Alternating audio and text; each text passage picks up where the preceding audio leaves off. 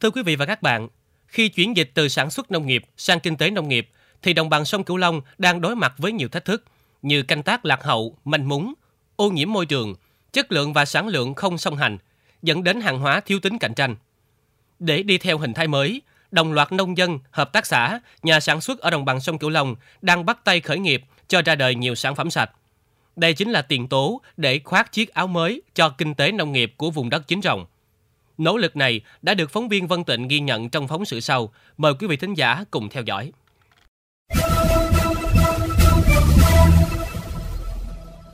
Năm hai không một tám ở Trà Vinh, giá dừa tươi thấp mức chạm đáy hai mươi nghìn đồng một chục mười hai trái mà vẫn không có người mua. Là địa phương có diện tích trồng dừa nhiều thứ hai ở Việt Nam với trên hai mươi lăm nghìn héc ta, nhưng nông dân Trà Vinh vẫn không thể làm giàu từ cây tài nguyên bản địa này. Bối cảnh ấy, anh Phạm Đình Ngãi, thạc sĩ chuyên ngành công nghệ thực phẩm, bỏ phố về quê và chọn hoa dừa để khởi nghiệp với sản phẩm mật hoa dừa Sóc Farm. Đặc thù mật hoa dừa là thực vật thuần chay dành cho người tiểu đường, ăn kiêng, lớn tuổi hay trẻ em. Từ đây, để có nguyên liệu, Đình Ngãi đã thu mua trữ lượng lớn mật hoa dừa, giúp tăng giá trị kinh tế nông hộ từ ba đến năm lần và cải thiện sinh kế cho đồng bào Khmer tại Trà Vinh. ba năm nay, trung bình mỗi tháng, Sóc Farm tiêu thụ tới mười lăm tấn mật tươi. Giá trị thành công cốt lõi của Sóc Farm là xây dựng thương hiệu gắn với nghề truyền thống trồng dừa ở Trà Vinh, giúp cho địa phương có một diện mạo mới phát triển kinh tế nông nghiệp, du lịch, cũng như kêu gọi đầu tư vào lĩnh vực nông nghiệp hiện có. Anh Phạm Đình Ngãi, giám đốc điều hành công ty trách nhiệm hữu hạn Trà Vinh Farm cho biết.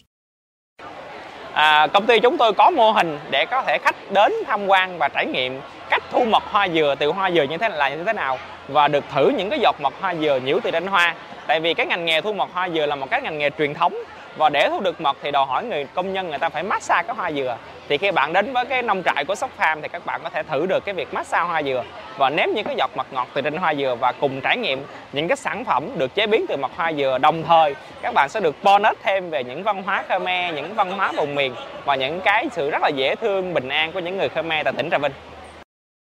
Còn tại Bến Tre, anh Trần Phúc Hậu đã dồn cả tâm huyết nghiên cứu và chế tạo thành công chế phẩm vi sinh từ bột bã mía, mang đến cải tiến đột phá cho ngành nuôi tôm Việt.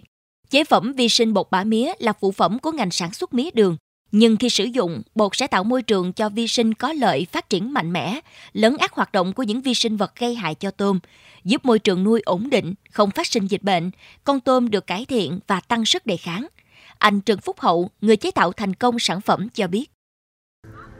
Từ những cái phân phân của chăn nuôi, à, thứ hai là từ cái nguồn bã mía và rơm rạ mà không được sử dụng, à, và thứ ba là cái nguồn vỏ trái cây từ các công ty chế biến à, xuất khẩu trái cây. Thì những nguồn đó thực sự là nó còn còn tại rất là nhiều dinh dưỡng cũng như là à, rất là phù hợp à, để cho ứng dụng cho ngành nuôi tôm à, mà đa, mà các địa phương đang rất là lãng phí. Nên từ đó thì À, công ty có ý tưởng là sẽ tận dụng những cái nguồn phụ phẩm này à, giúp cho à, nhân sinh tốt các hệ vi sinh vật có lợi cho nuôi tôm cũng như là à, bồi bổ lại những dinh dưỡng và màu mỡ cho vùng đất nuôi tôm. Sản phẩm khởi nghiệp của Đình Ngãi và Phúc Hậu có điểm chung đều là khởi nghiệp từ nông nghiệp, tận dụng nguyên liệu tự nhiên, ít ô nhiễm môi trường, tạo nên một phong trào thi đua khởi nghiệp trong cộng đồng doanh nghiệp vừa và nhỏ ở đồng bằng sông Cửu Long. Xu thế khởi nghiệp cũng đã thay đổi từ sản xuất nông nghiệp sang làm kinh tế nông nghiệp. Theo Bộ Nông nghiệp và Phát triển Nông thôn, mặc dù bị ảnh hưởng của dịch covid mười chín, biến động kinh tế toàn cầu, nhưng xuất khẩu nông sản của Việt Nam vẫn tăng và ước năm nay đạt trên năm mươi tỷ đô la Mỹ. Nhưng điểm nghẽn lớn nhất của nông nghiệp đồng bằng sông Cửu Long là còn manh mún, nhỏ lẻ, chưa ứng dụng nhiều công nghệ cao, giá trị còn thấp và gây ảnh hưởng đến môi trường. Vì vậy, việc phát triển nông nghiệp hiện đại cho hiệu quả cao và theo hướng xanh, phát thải thấp với giá trị cao, ứng dụng nguyên lý tuần hoàn sinh thái là điều quan trọng và được chỉ rõ trong chiến lược nông nghiệp nông thôn bền vững giai đoạn hai nghìn không trăm hai mươi mốt đến hai nghìn không trăm ba mươi. Nông nghiệp đồng bằng sông Cửu Long hiện đại là phải áp dụng theo định hướng cơ giới hóa đồng bộ vào các khâu của quá trình sản xuất, là phát triển nông nghiệp thông minh, thích ứng với biến đổi khí hậu. Nông nghiệp tuần hoàn ở đồng bằng sông Cửu Long chính là để nâng cao giá trị, biến phụ phẩm thành tài nguyên tái tạo để tạo việc làm, nâng cao thu nhập, giá trị. Thứ trưởng Bộ Nông nghiệp và Phát triển Nông thôn Trần Thanh Nam cho rằng,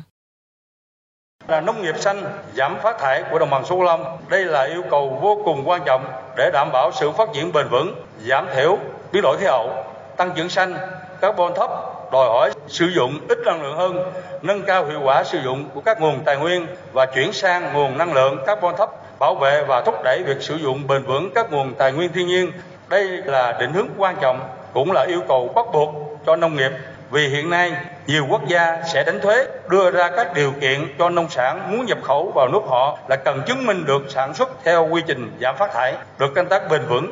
Để thay chiếc áo mới cho vùng đồng bằng sông Cửu Long mà bắt đầu từ nông nghiệp, thì vùng phải khắc phục tình trạng sử dụng hóa chất, áp dụng biện pháp hữu cơ sạch để vươn ra thị trường thế giới. Phó Thủ tướng Chính phủ Vũ Đức Đam cho rằng, Bộ Nông nghiệp và Phát triển Nông thôn giữ một phẩy sáu triệu hectare lúa ở đồng bằng sông Cửu Long thì cần phải định hướng bao nhiêu hectare theo chương trình phát thải thấp và việc này cần phải cụ thể. Phó Thủ tướng Vũ Đức Đam nhấn mạnh. Chúng ta phải cùng nhau đi, không chỉ giữa nhà khoa học, nhà nông, nhà nước, nhà doanh nghiệp mà còn cả là giữa các địa phương và xa hơn là giữa Việt Nam với thế giới. Tôi bây giờ một hecta lúa thì bây giờ mình thu được được sáu tấn lúa, trong khi đó cũng phát thải carbon. Thì cái này các tổ chức quốc tế cũng cần đồng hành vào để cùng Việt Nam xử lý.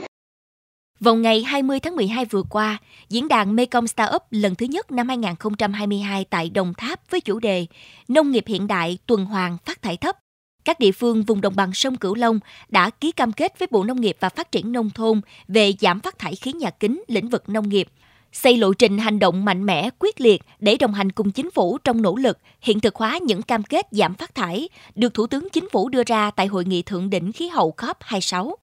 Đồng thời, Mekong Start-up lần thứ nhất năm hai không hai hai cũng là một diễn đàn hiệu triệu tập hợp thúc đẩy khí thế hành động của cả hai khu vực công tư nhằm giới thiệu quảng bá những sản phẩm, dịch vụ điển hình từ hoạt động khởi nghiệp và đổi mới sáng tạo khu vực tới các chuyên gia, nhà đầu tư, nhà quản lý nhằm thu hút giới đầu tư tìm kiếm cơ hội hợp tác với các tỉnh thành vùng đồng bằng sông Cửu Long.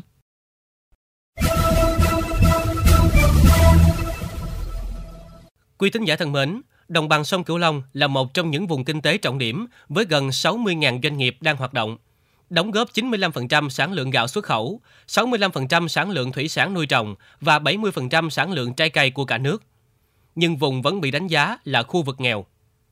Bằng mọi nỗ lực vượt lên trên khó khăn, mấy năm gần đây, đồng bằng sông Cửu Long chứng kiến những cơn lốc đổi thay thể hiện qua các dự án khởi nghiệp của trí thức trẻ, đóng góp hiệu quả trong phát triển nông nghiệp. Tiếp tục khí thế khởi nghiệp để thay áo mới cho nông nghiệp, dù có gian nan, vùng vẫn không nản. Đây cũng là nội dung của bài bình luận sau. Mời quý vị thính giả tiếp tục theo dõi.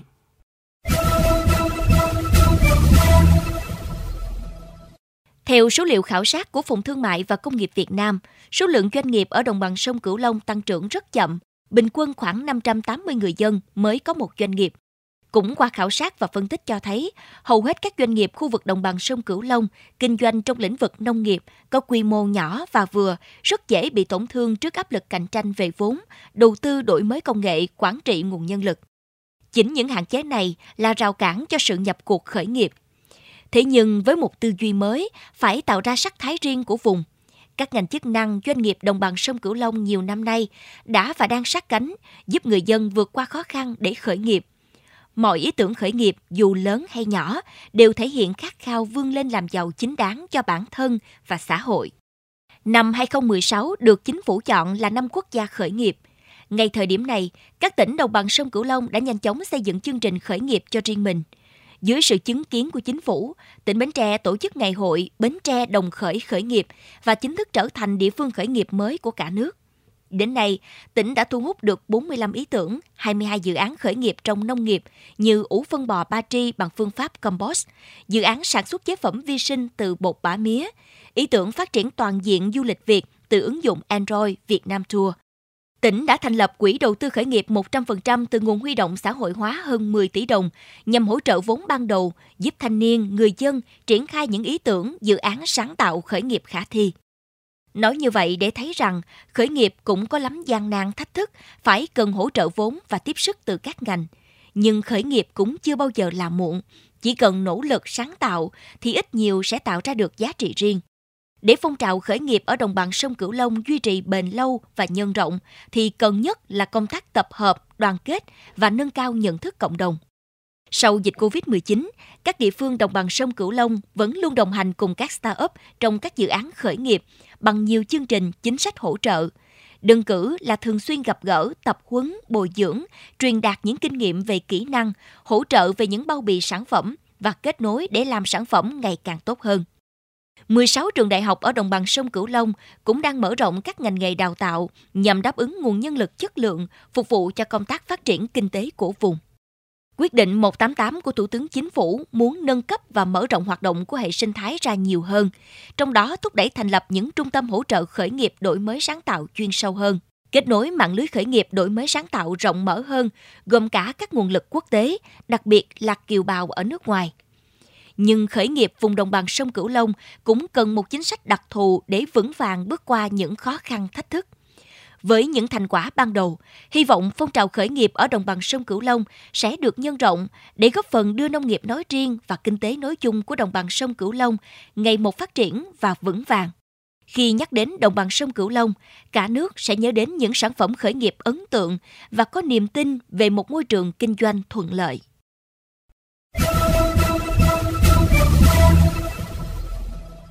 Thưa quý vị, đến đây thì chuyên mục Góc nhìn miền Tây trên Mekong ép em xin phép được khép lại. Những vấn đề bất cập tại địa phương xin vui lòng gửi về địa chỉ thư ký mekong chín mươi a còng gmail chấm com. Đồng thời, mời quý vị và các bạn cùng lắng nghe kênh podcast chuyên biệt đầu tiên về đời sống của người dân vùng đất phương Nam, Chuyện Mekong, trên nền tảng thiết bị di động bằng cách truy cập vào các ứng dụng Spotify, Apple Podcast trên hệ điều hành iOS, Google Podcast trên hệ điều hành Android, sau đó gõ từ khóa Chuyện Mekong. Nguyễn Châu và Hà Hương, cảm ơn bà con và các bạn đã quan tâm theo dõi. Xin chào và hẹn gặp lại.